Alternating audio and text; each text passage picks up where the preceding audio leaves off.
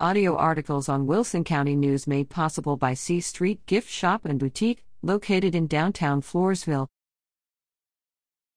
Cestohowa Altar Society plans turkey and dressing dinner. Wrangle up your flock and head to the beautiful Nativity of the Blessed Virgin Mary Catholic Church on Sunday, October 17th, as the Cestohowa Altar Society offers a turkey and dressing dinner. Parishioners and guests are welcome to start their day with Mass at 7 a.m. in the church.